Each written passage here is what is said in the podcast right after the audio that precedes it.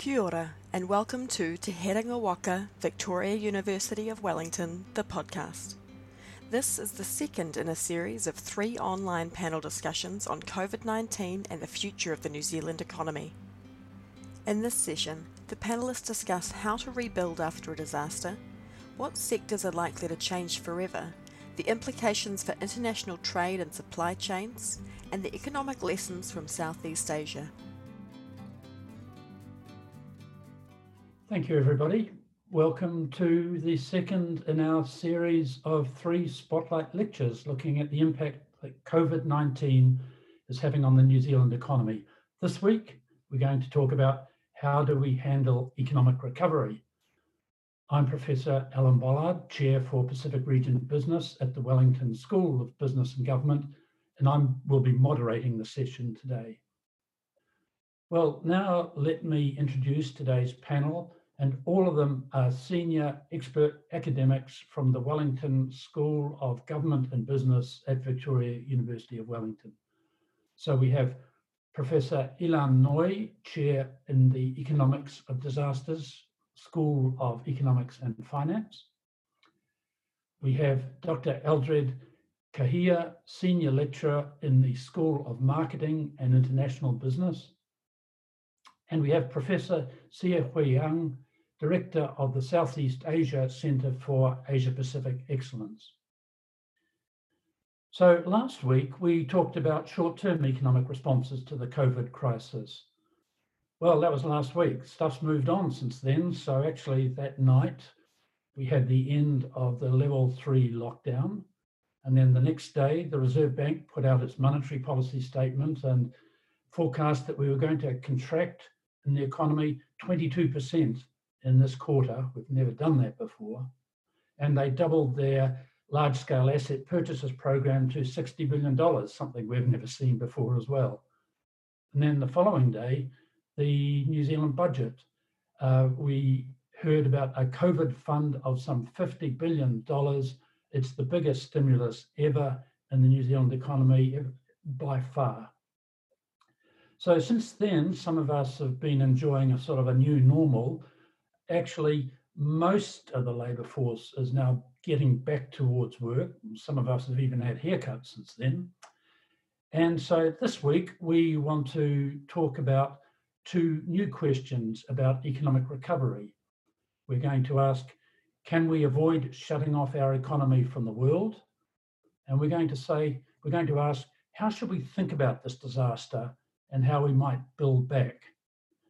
So I'd like to go to Ilan Noy first. Ilan, how should we think about this disaster? How might we build back? You're an expert on disasters and recovery. What are you thinking? What are you seeing? So thank you, Alan. Um, unfortunately, I didn't use the haircut. Um, but other than that, yes, everything is coming back to um, semi um, normality. I don't think we need to look at this as a very different um, recovery from other kinds of disasters. Um, the scale is is different for for the New Zealand case, um, and of course the one big difference is the um, the global aspect of this, which has implications for um, for New Zealand as well. Typically, we think of recovery from disasters as something. Um, the, the framework we're thinking about is the build back better idea, where we're trying to rebuild, but we're trying to rebuild in a way that it is um, that maybe improves on on the status um, quo. Generally speaking, about when when we think about recovery, we need to think of three major components of the determinants of how successful the recovery will be, and that would be the extent of the damage. In this case, the extent of the damage to the economy is not because of the virus; it's because of the lockdowns. Um, so we need to think about what what did the lockdowns damage in our economy so that we can um, we can recover. Right, the lockdowns, for example, didn't really destroy any kind of infrastructure. So we don't, we shouldn't be really thinking about rebuilding infrastructure in terms of the recovery. Um, we need to think about funding. So the more generous the the recovery is funded, the better it is. That's that's a general pattern that we observe globally. And indeed, as as Alan pointed out, we have a fifty billion dollar um, recovery fund, which is probably the at this point, as far as we know, a generous enough amount. Um, and we need to think about expectations as determining how successful the recovery will be. So, how likely we think that this event can happen in the future, or if if this event doesn't really end soon enough. So, if we don't find a vaccine or a treatment in the next uh, wee while, what does that mean for uh, our expectations about future um, public health services that we need to supply and, and, and so on? Okay, so that that's the three main determinants of um, of the recovery trajectory, I think we also need to think about what we want to aim in that recovery. And, I, and, and here I want to point out to three criteria. Um, safety, we want to rebuild in a way that, that in which this risk is not will not emerge again. So we need to think about how do we build our systems so that we don't see another emergence of something like that. And there are thousands of others coronaviruses, and there are thousands of other viruses that could potentially inflict similar um, damage. We need to, to rebuild in a way that builds our um, economic potential for the future, try to emphasize um, sectors and activities that have long term sustainable potential. Um, and we need to think about fairness because we do observe universally uh, across disasters, including uh, pandemics, that the recovery is often very unequal and in many cases exacerbates inequalities that have previously existed. So we need to think about fairness, both fairness of the process of the recovery and fairness in terms of the of the outcome so that we don't exacerbate uh, inequalities that are have already been worrying us um, before the um, the event. I also want to note that there's a lot of um, forecast that we will never live in again in the same world as we have before and this is the end of the world. It's not the end of the world. We will recover from this. Exactly the trajectory of the recovery i think depends on all the um, issues that i've uh, highlighted and especially how quickly we are able to resolve the current problem we have managed to resolve it in new zealand but the rest of the world hasn't and that means that some aspects of our economy cannot go back to normal at all, and that's especially true for um, for tourism. Uh, Eldred will talk about trade specifically, trades in goods, um, but trade in services and specifically tourism services is not going to go back until the the virus issue is resolved. So that's a major um, determinant. Uh, but other than that, much of our economy can recover even if the rest of the world is not yet able to deal with the uh, with the with the virus, with the caveat of some sectors that will not be able to. Well, thanks, thank you, Ilan and um, Eldred. Um, are we waiting on the rest of the world? Can we afford to wait on the rest of the world? What happens if the rest of the world isn't recovering? Can you take us through some of your thoughts? We do depend on international markets for economic recovery in New Zealand. That's always the case. Is that going to be possible this time? How are you seeing it? Right. Thank you. Thank you, Alan. Um, so there are, there are a number of things to think through here, but perhaps uh, before I get into some of those specifics, I'm, i might just want to talk about where we find ourselves uh, at the moment. Trade has been disrupted and disrupted in a very, very big way. I think as far back as I think February or March, the Institute of Supply Management ran a survey with uh, about 600 US firms and these are were relatively large firms, 10 billion, doing $10 billion worth of sales or more. Uh, 80% of them uh, reported significant disruptions to their supply chains. And this is two or three months ago. So the, the full effect hasn't even sort of uh, come to play here. So when you try to, when you start to aggregate, uh, you know, these individual challenges that uh, businesses have, you'll see that the picture is actually quite, uh, quite dire, at least in the, in the, in the short term. So I think the World Trade Organization projects that um, best case scenario is world trade declines by 13%. Worst case scenario is 32%. So that's quite significant, and the fallout or uh, spillover from that could be could be quite uh, you know uh, quite impactful. And I think a lot of that comes to again disruptions in uh, in global value chains, and the more interconnected we've become over the last 20, 30 years, uh, the more widespread uh, that that impact is.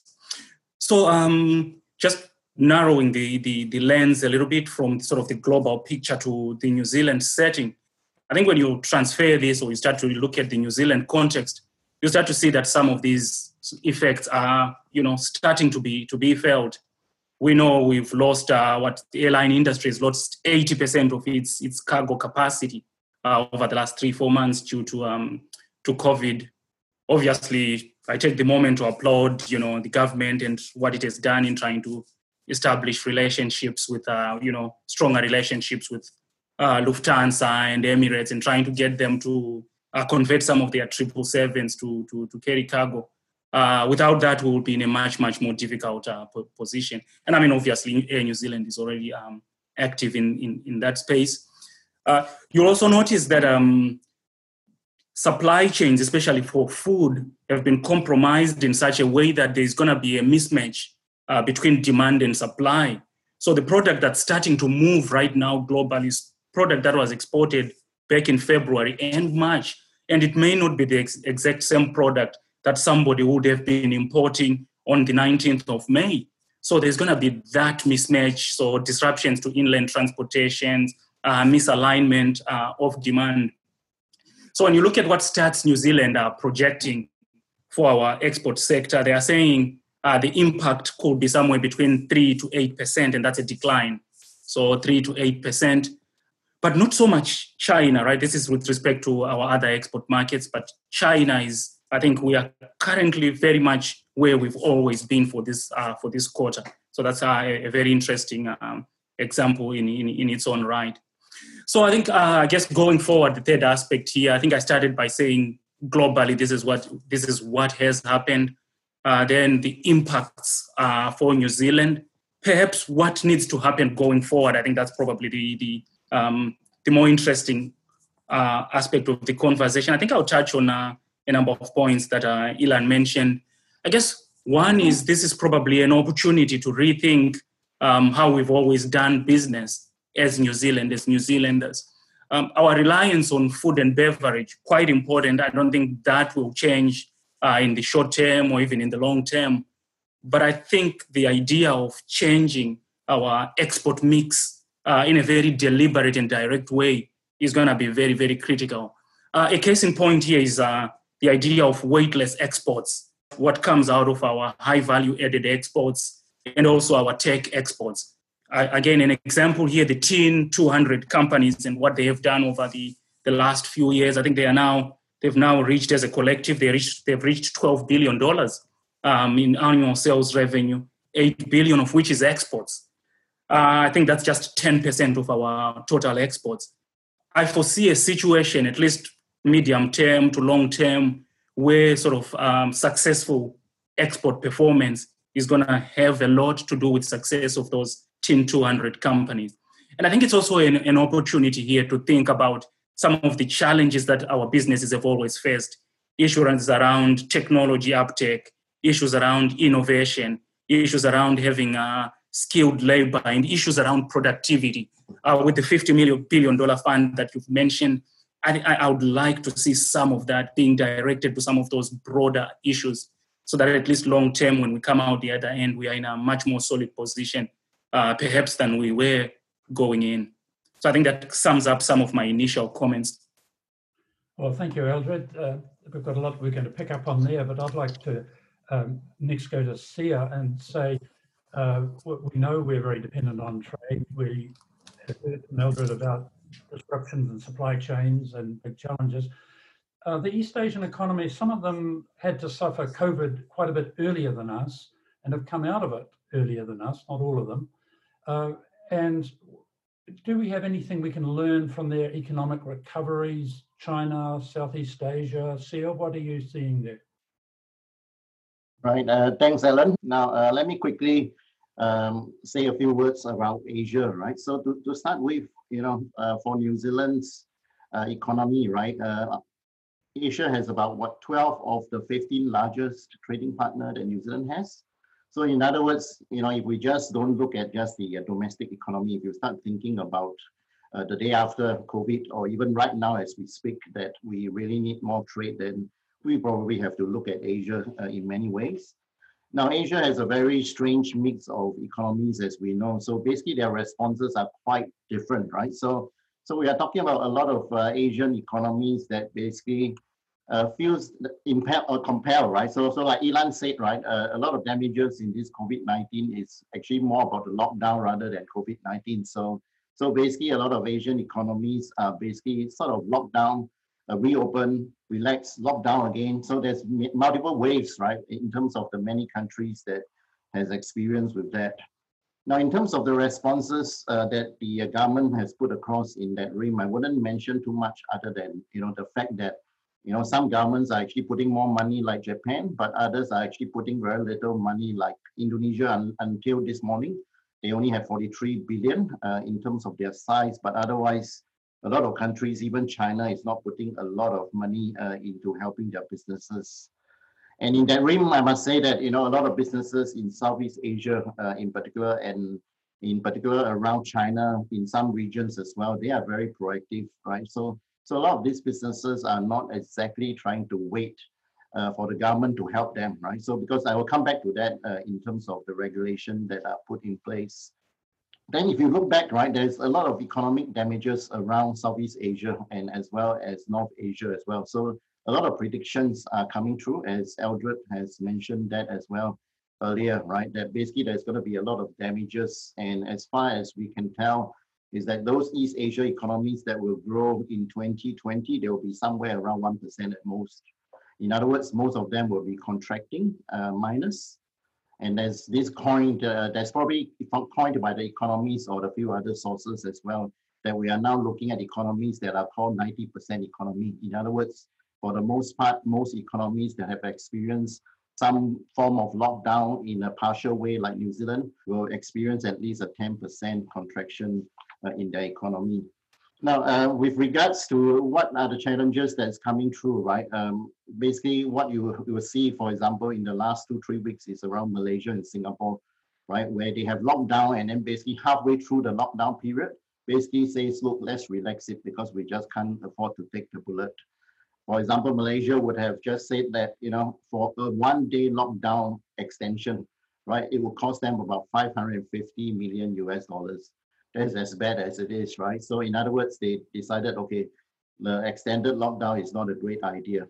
Now, if you actually talk about post-COVID, Thailand has made some assessment to say that this is probably going to be worse than the Asian financial crisis uh, in 1997 that caused the uh, sort of damage to the baht value, uh, as well as the 2008 global financial crisis. So basically, they access this lockdown period uh, associated with COVID as being more damaging than those two crises. Um, even though you know Ilan has mentioned, right, they are not in different crises, but actually it seems to be more powerful on the economic front than the others.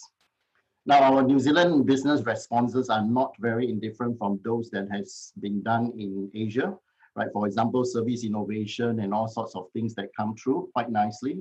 I mean, in, in some places, they are more innovative than others, of course, right? So our New Zealand businesses are doing quite well and, and trying to help a lot. But I must say that, you know, some regulation might or might not help uh, in many ways. For example, it's very difficult to regulate consumption.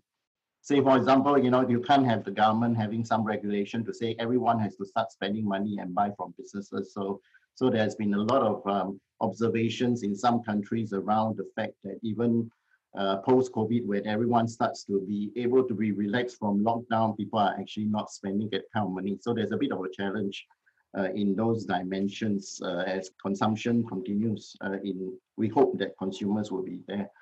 Now, um, just three bullet points to finish my initial comments is that one, there will be a challenge around multilateral trade agreements. I must say that you know that might also mean that we are actually back on the drawing board, or in fact, there might be a lot more interest to try to keep some of these multilateral uh, trade agreements alive, right? And that's because a lot of economies are struggling, and they all look at each other and say, look, since we all struggling together, we better, you know, start to do some more business together rather than just relying on domestic consumption. I think in a lot of markets, domestic consumptions will be a challenge, as I just mentioned just a minute ago.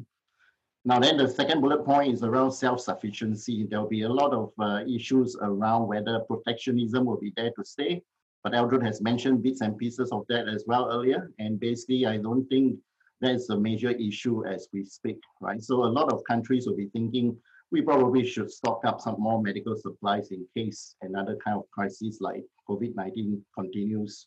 Maybe hopefully not, but in 10 years or so. So, so there'll be issues like that. There'll be discussions like that, but very few countries can actually produce everything themselves or being very strong in some areas than others.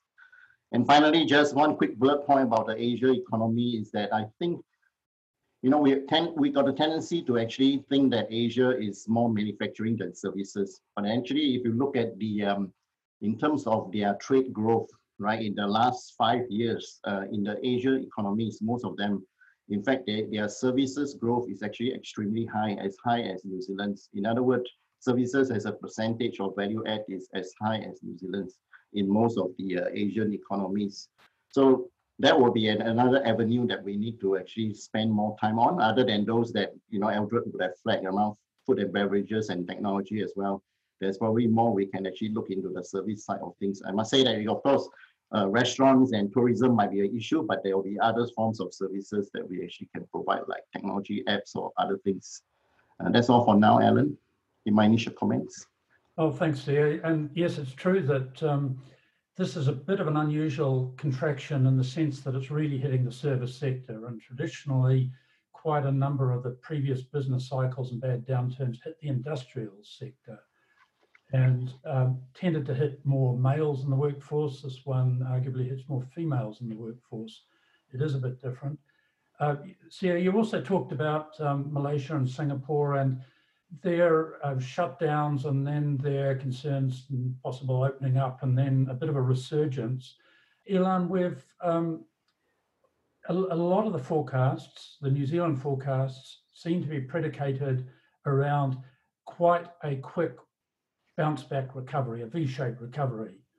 But uh, that's also predicated on no resurgence of COVID here or internationally in a major sort of way.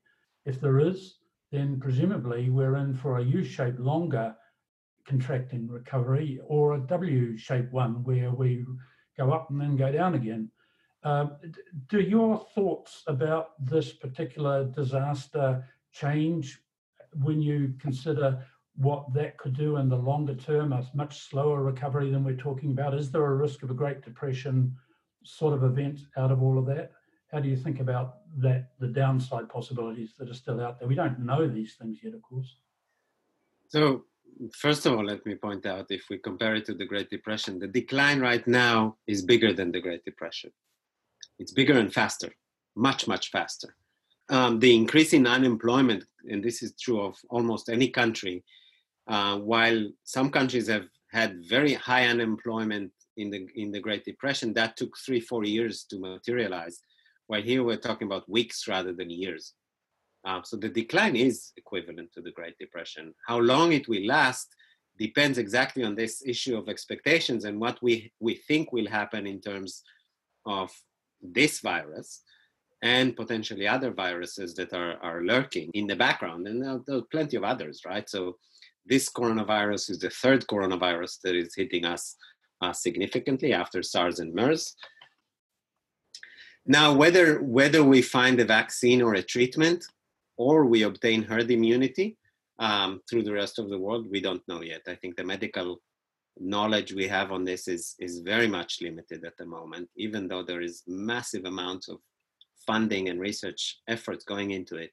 Uh, we're still far away from really understanding what are the even the next three months will look like in terms of this um, this epidemic. So trying to predict whether we will end up with a V or a W or a or an L or a U, we can't really reliably.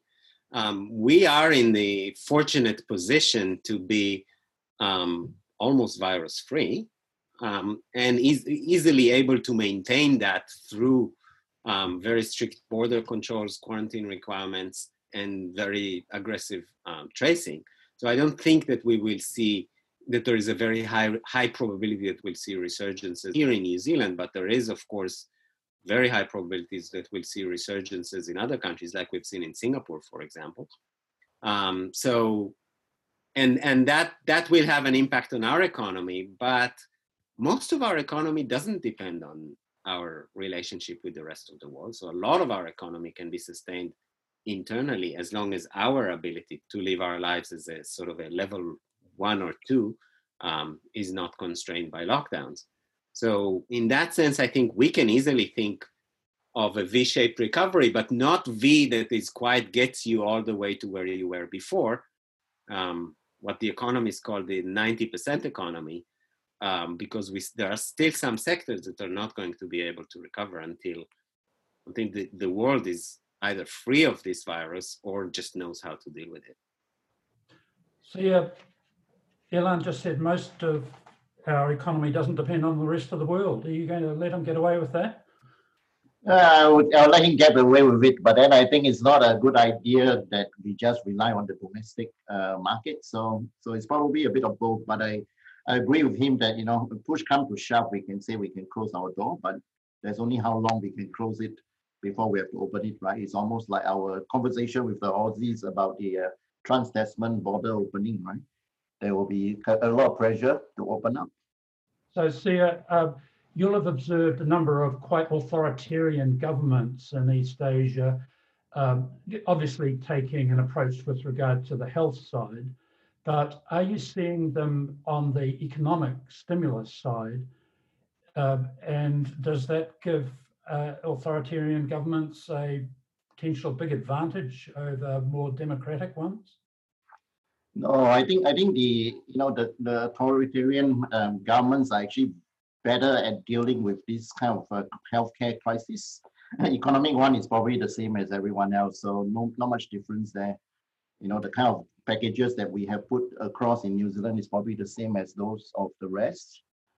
Uh, Eldred, you talked about a, a, high degree of disruption in supply chains, and yet I'm hearing some quite interesting stories about how some factories are using artificial intelligence to really keep production right through the crisis, how there's some new technologies in supply chains that are helping monitoring um, monitoring inventory, for example, both in essential and, and other services and when it came down to it in New Zealand, we were all a bit worried about food and medical supplies and pharmaceuticals. They kept on coming in. Um, could you say that actually it's been a bit of a bit of success in terms of continuity of supply chains through this? And are we going to see now a lot of businesses rethinking their supply chains? Are they going to want to simplify it all? Are they going to want to onshore where they can? what do you think is going to happen in all of this? Or are we going to see big build-ups in inventory? Great, great question, Alan. That's one of the bigger questions of, of, of the day is uh, what is the future of uh, global value chains? Now, I think, I think, I think in principle, right, it's, it's easy for, for any government to say, oh, we can, you know, we can shut things down, we can draw things down, we can, uh, know, we can onshore, we can reshore, we can aim at uh, you know self-sufficiency. We can try to reduce dependence on other countries. I think all of this is easy to um, to, to, to pause to try to suggest. But actually pulling it off is a lot harder. Um, take, take for example uh, food. According to the food and agriculture organization uh, one in every five calories consumed in the world crosses national borders that's not easy to rejig that uh, to, to, to where, you know, everything has been uh, rationalized and kept uh, within a domestic market or within the control of one or a few countries. Same thing with pharmaceutical industry. I think this is one of the major challenges uh, and one of the major talking points in the US at the moment. That uh, I think 90% uh, of prescriptions in the US are filled using generic products, that is generic generic drugs. And of those generic drugs, I think a third of them come out of India.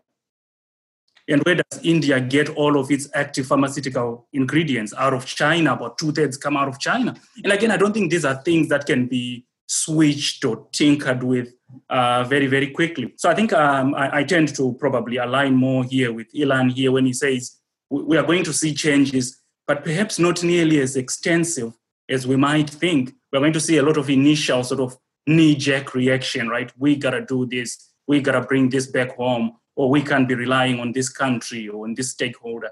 But I think when the dust starts to, to, to settle, I think we'll go pretty much where we've always been. I don't see um, value chains being changed, being reconfigured uh, completely. Uh, it has taken us years actually to get to you know configure some of these global value chains the way they are currently configured and reconfiguring it like with most supply chains, right? Doing the reverse, doing reverse logistics. Uh, the reversal is actually more uh, more difficult than the the onward movement towards um, towards the, the end user. But to one of your points, Alan, about the innovations, the innovations have started to come in. I think one of the things that's very interesting uh, when you mentioned that is so we've had challenges with the sourcing, for example, of uh, PPE, right? That's been the sticking point. But the distribution has been quite efficient around the world. I think probably I can speak on to, to some of these um, innovations that we've seen in in Hong Kong, in Singapore. Uh, you know, ways of trying to get the PPE to the end users, to the whomever they might be, trying to do that in a, as quickly and as efficiently a manner as possible. So incremental innovations, yes, but rejigging of supply chains or value chains completely, probably not. Ilan. Um, just observations from um, other disasters. I think we are, um, if we look at other disasters, two observations that are relevant to what Andre uh, was saying. One is um, most disasters do not lead to drastic change in, in trajectory. If anything, they speed up things that, that happen that are um, were happening anyway. So in this, in this sense, the robotization and some onshoring and so on was happening anyway, and this maybe have sped it up a bit. The other thing, and this is something we haven't yet talked about, one way in which disasters can lead to dramatic change if they have an impact on the politics. Uh, and here, I think we don't really know. We know that the global financial crisis in 2008 eventually led to very significant political changes. We see that in, in the United States, uh, where we have you know, an administration headed by a stable genius um, who is redirecting the country in ways that would have surprised any anyone who predicted uh, the future of the United States, maybe even five years ago. We see the uh, the UK going into uh, Brexit. So how this will play out in the future in terms of the politics and therefore also for the economies of the world, this is this is the big unknown, and and and there is there maybe lies uh, the big impacts that you are um, sort of referring to. Yeah. Yep, uh, Alan, I'm, I'm just trying to top up to the uh, viewpoint of Eldred's uh, a bit a bit earlier, right? So, so in the last say five years, there's been a lot of conversation around uh, challenges of some countries with China, for example, and so there's displacements of you know agreements, uh, displacements of uh, performing activities in China. So, for example, uh, common, commonly, uh, you know, cited example would be like shifting manufacturing from China to Vietnam. But if you actually follow Vietnam closely, um, they would admit that they don't have the capacity to actually take over from what China, when everyone leaves China, right? Uh, Vietnam just can't take the whole thing. So, so it's impossible to deal with it. And also, in fact, there's also concerns about whether they have actually the technical skills to do it as well. And, and that relates to Eldred's point, right? I think I think the supply chain is probably harder to, to, to rejig, but business model is possible, right? So business model is actually sort of easier to fix or rejig in this kind of circumstance or circumstance that you have to deal with to adjust to your customers or, or different consumption behavior.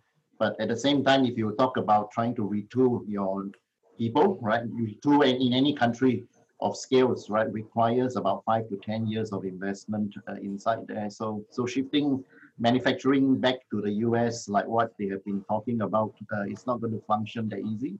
I mean, the same conversation will be starting in New Zealand, but I don't know, but uh, it won't be easy either, right, to try to send every manufacturing back home in New Zealand. So, Eldred, will we be seeing that conversation in New Zealand? I, I, I think we'll see that, and we'll see something that I think is even perhaps uh, somewhat somewhat concerning. But we will see that. I want to touch on that first. I think we'll see that that in New Zealand, but it will be, I guess, less animated than in than in other places. But that conversation is is definitely uh, going to start at some point. I think um, one of the interesting aspects here is for a number of New Zealand uh, brands that manufacture and export, right, exporting uh, manufacturers. There's quite a significant percentage of them that are still onshore in terms of their, their production. And they, are, they do it that way for very, very specific branding, strategic reasons, you know, uh, trying to, to leverage New Zealand Inc., New Zealand Story, Brand New Zealand. So that's the reason why I think uh, that conversation will be less animated because we don't have nearly as much fuel and as much energy uh, invested into that type of dialogue compared to, say, uh, you know, North America or uh, parts of uh, Western Europe. But I guess one of the things that I was going to touch on that's quite interesting when you talk about just that, um, again, rethinking how we've always done things. I think one of the issues that, I, that that's going to jump out probably soon uh, is the notion of food miles, right? This has been around again with us maybe the last two decades, but I think this is going to come back up again when we start to consider, ah, you know, we think all of this food is local, we think all of this manufacturing is local, the sourcing inputs, but maybe not. And what does it say, you know, about us, especially as consumers? So that was, I guess, Siah's point earlier on about what role do consumers have in all of this. If consumers are really capable of uh, voting with their wallets, as we usually say, can they force a change? Can they force someone's hand in this sort of uh, large picture? But I think we will start to hear more conversations about that, about you know how much your um, you know bag of chips, your dollar fifty bag of chips is you know contributing to, to, to, to a worsening planet, so to speak. So thank you. We're starting to see quite a number of questions coming through from participants, and the most the, the question that's got voted up the most at the moment is an interesting one. It says to the panel, where do you see the comparative advantages that New Zealand will have being a virus-free safe nation? What impact could that have on our longer-term economic recovery? Uh, could it impact on innovation, supply chains, more business activity, export attractiveness, etc.? Any thoughts about would New Zealand could New Zealand have a relative or comparative advantage from this? So, so I think you know, and and, and Eldred would know this one as well. So basically, you know, basically, what what we always say New Zealand is very good at, right? Health, um, you know, sort of clean uh, food, nutrition, you know, healthcare, and everything. Uh, what we are always good at is actually what we should play harder, right? So basically, we if we want to recover, and and I can tell you that the rest of the world they are actually getting worried about things like hygiene, food supply chain of food, you know, what kind of food they, you know, get produced and what kind of ingredients is being used and all sorts of things or, or how much vitamin C's are, are involved in whatever ingredients that, uh, you know, they have been putting inside the food consumption and other things. So there's quite a lot of that kind of conversation that is already going on uh, around the rest of the world. And it's something that New Zealand has always been strong at. So so it's time to sort of play the real trump card, right? Without taking for granted, of course, the usual. Eldred. Yeah, no, see, pro- probably more more of the same. Really, you've you've you've covered it nicely. I guess that that idea of you know clean, green New Zealand, and then how food safety. I think there's there, there's going to be some sort of link there. We don't know what it is, but consumer perception of what constitutes food safety, and a country being you know virus free, a country being out of lockdown, a country being able to move on and you know claim for the most part that it's gone through this and come out of uh, come out of it uh, relatively unscathed. So I think there is a nexus there uh, that New Zealand can probably leverage going forward. Yeah, I think other than food safety, I think the other one is food security, right? So I think you know we must understand that a lot of countries is not self-sustainable. So so like Ilan said, we can be in New Zealand, but we must not take it for granted that most countries don't. I want to suggest two other um, issues in which we are we have a comparative advantage as a result of the last few months. Um, one is we don't have the virus, so it's actually safe to be here. That provides a comparative advantage to several sectors, and you know the primary example for me is the tertiary education sector. Um, so we should be much more attractive to students, to international students, uh, in the near future than other countries. So if you know a Chinese student or an Indonesian student is considering whether to pursue a degree in the US or New Zealand, I think now the, the decision is tilting towards us because we are considered to be, we are safer. Um, we have, we don't have the virus. So as long as we, as, as our government allows that to happen, and at this point it hasn't, uh, which I think is a pity, we can develop those kind of um, comparative advantages like tertiary education and that could potentially lead to lo- long-term um, advantage. So if we can develop those sectors um, sufficiently, then that provides us a long-term uh, economic base. And tertiary education was already a significant export market. Um, for us, that could be become much much um, stronger. The other comparative advantage, I think, um, that we have emerged from this crisis, is that we actually have decent politics and a decent government and government practices and and, and, and a functioning um, society, and that has been reported globally all over the world. Every newspaper around the world has reported on the New Zealand success uh, in dealing with, with this virus, and that's that's also an advantage, uh, which makes our our market much more um, much more attractive for various sectors and for various uh, industries. We need to we need to capture those two comparative advantages so that it leads to further long term prosperity for us.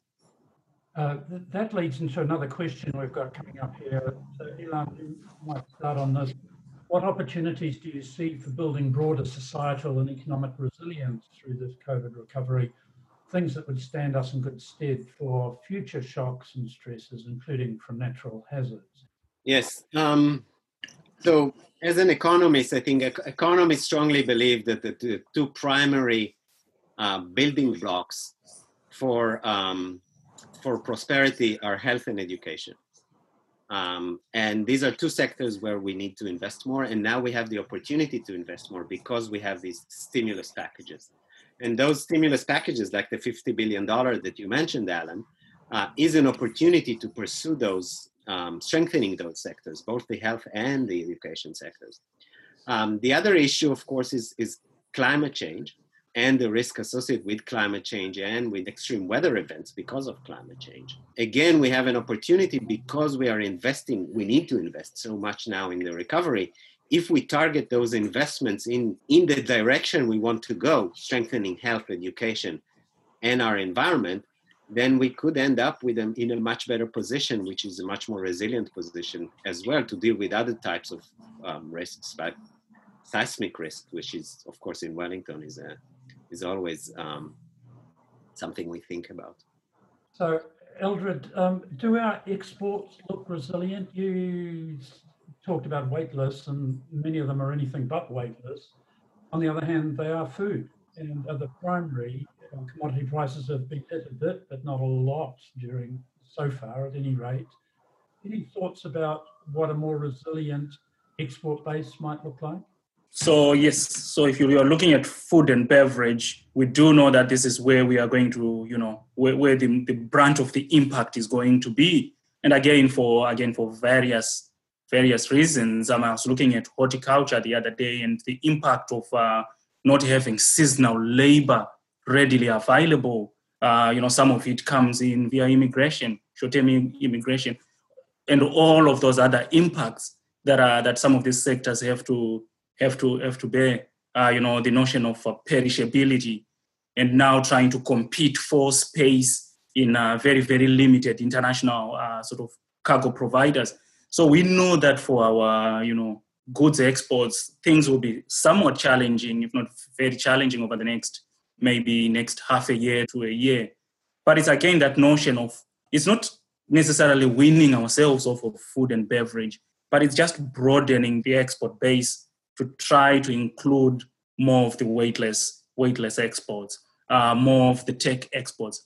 I, I think the story of uh, New Zealand tech exports is not nearly as well documented, and I think there's perhaps another huge opportunity there to try to use brand uh, New Zealand to leverage off of that, uh, and to try to showcase, um, you know, the successful high tech firms, you know, five, six, seven, eight eight person enterprises that are conquering the world. I've had a number of experiences working with some of them.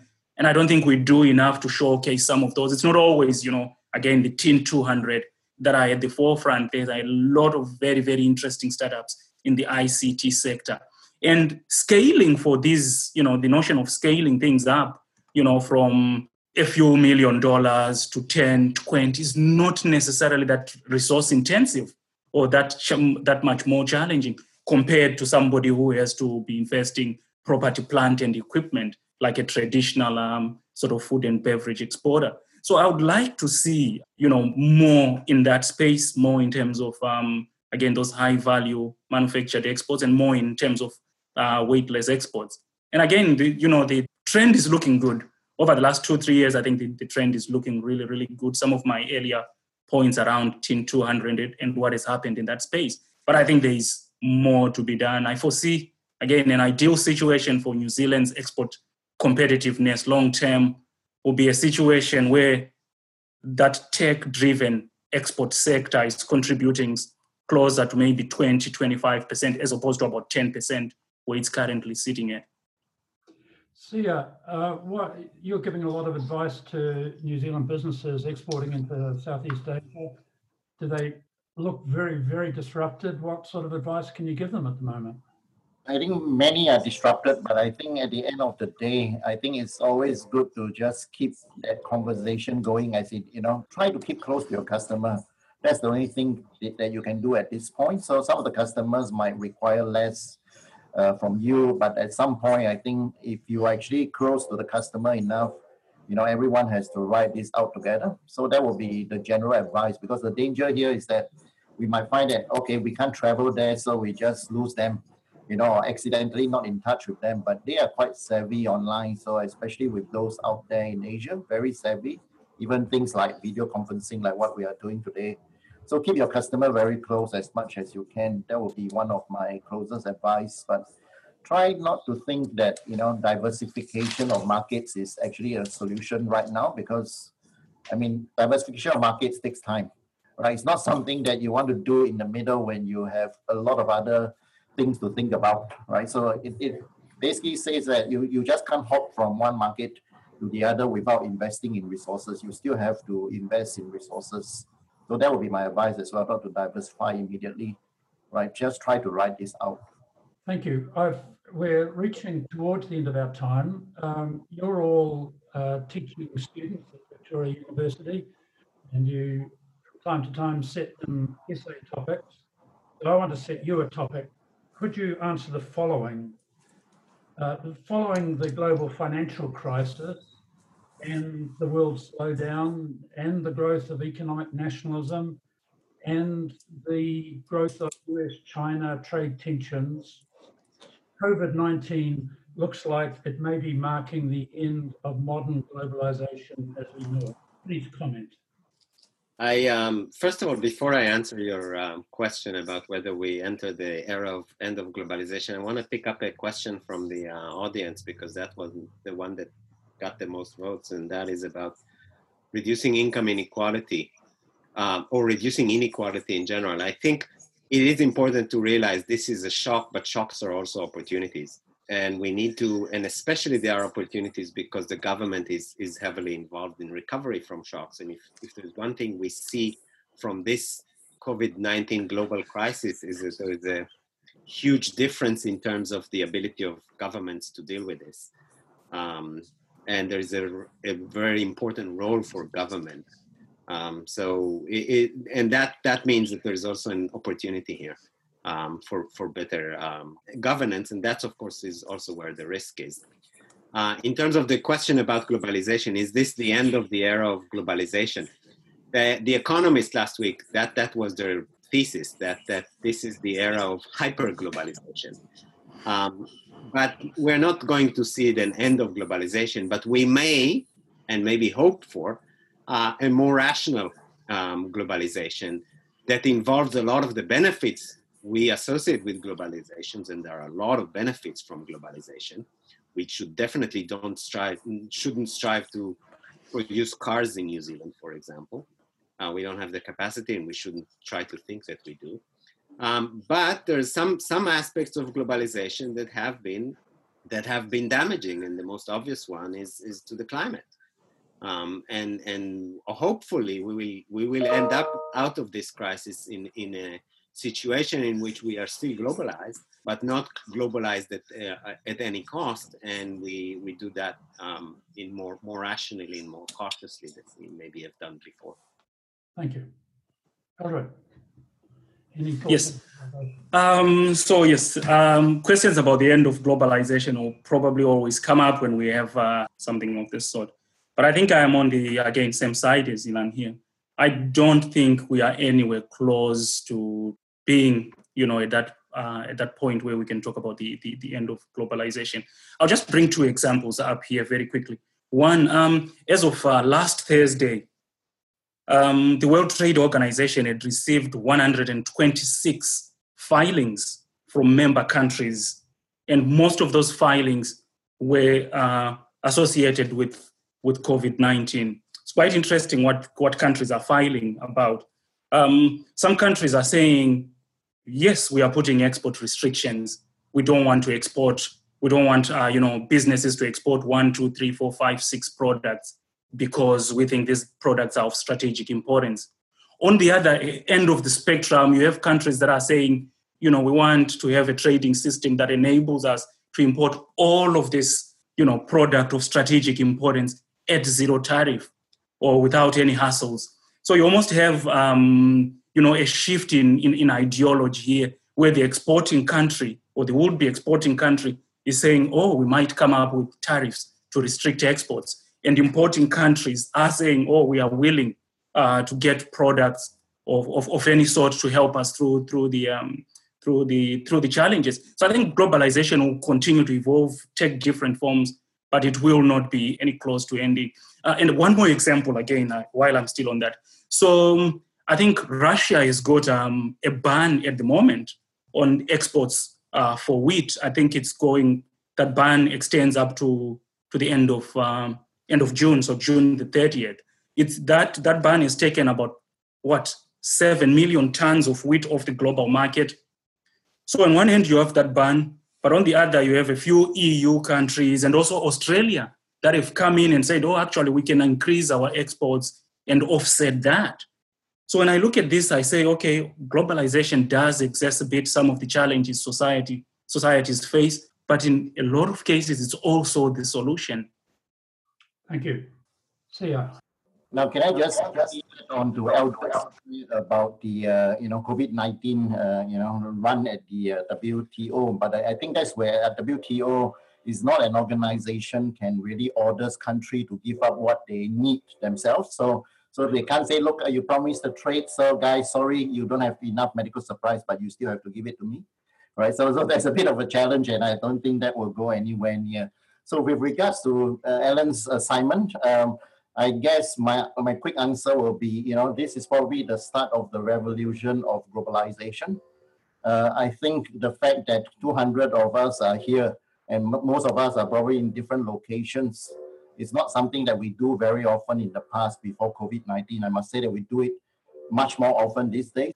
And sometimes I find myself having to stay up at about 1 a.m. just to uh, talk to the European friends uh, just to keep it alive, right? So, so I must say that we globalize in a different form uh, moving forward, and in fact, that really comes back to the other bullet point and my final bullet point. And I apologize in advance if I say something that some of my colleagues at the university doesn't like. Uh, it's the matter of fact that you know this disruption, like teaching online, is basically something that customers has always want, or particular set of customers always wants from tertiary universities. So, so the fact that we are pushed in that direction by COVID is not something that we don't expect to come. It's the matter of fact is that COVID-19 just makes things faster, as in, you know, basically we are three years in advance of being pushed into a lot more online teaching. That's all. That's the difference there. So, so in some ways, globalization is accelerated and in a different form as well. Thanks. Thank you, Siah. Thank you, Eldred. Thank you, Ilan. To stay up to date with our latest podcasts, subscribe using your preferred podcast provider. Thank you to Te Koki School of Music alumni Stephen Patton and Kenyon Shanky for the use of their music. From Te Herenga Waka, Victoria University of Wellington, haere rā.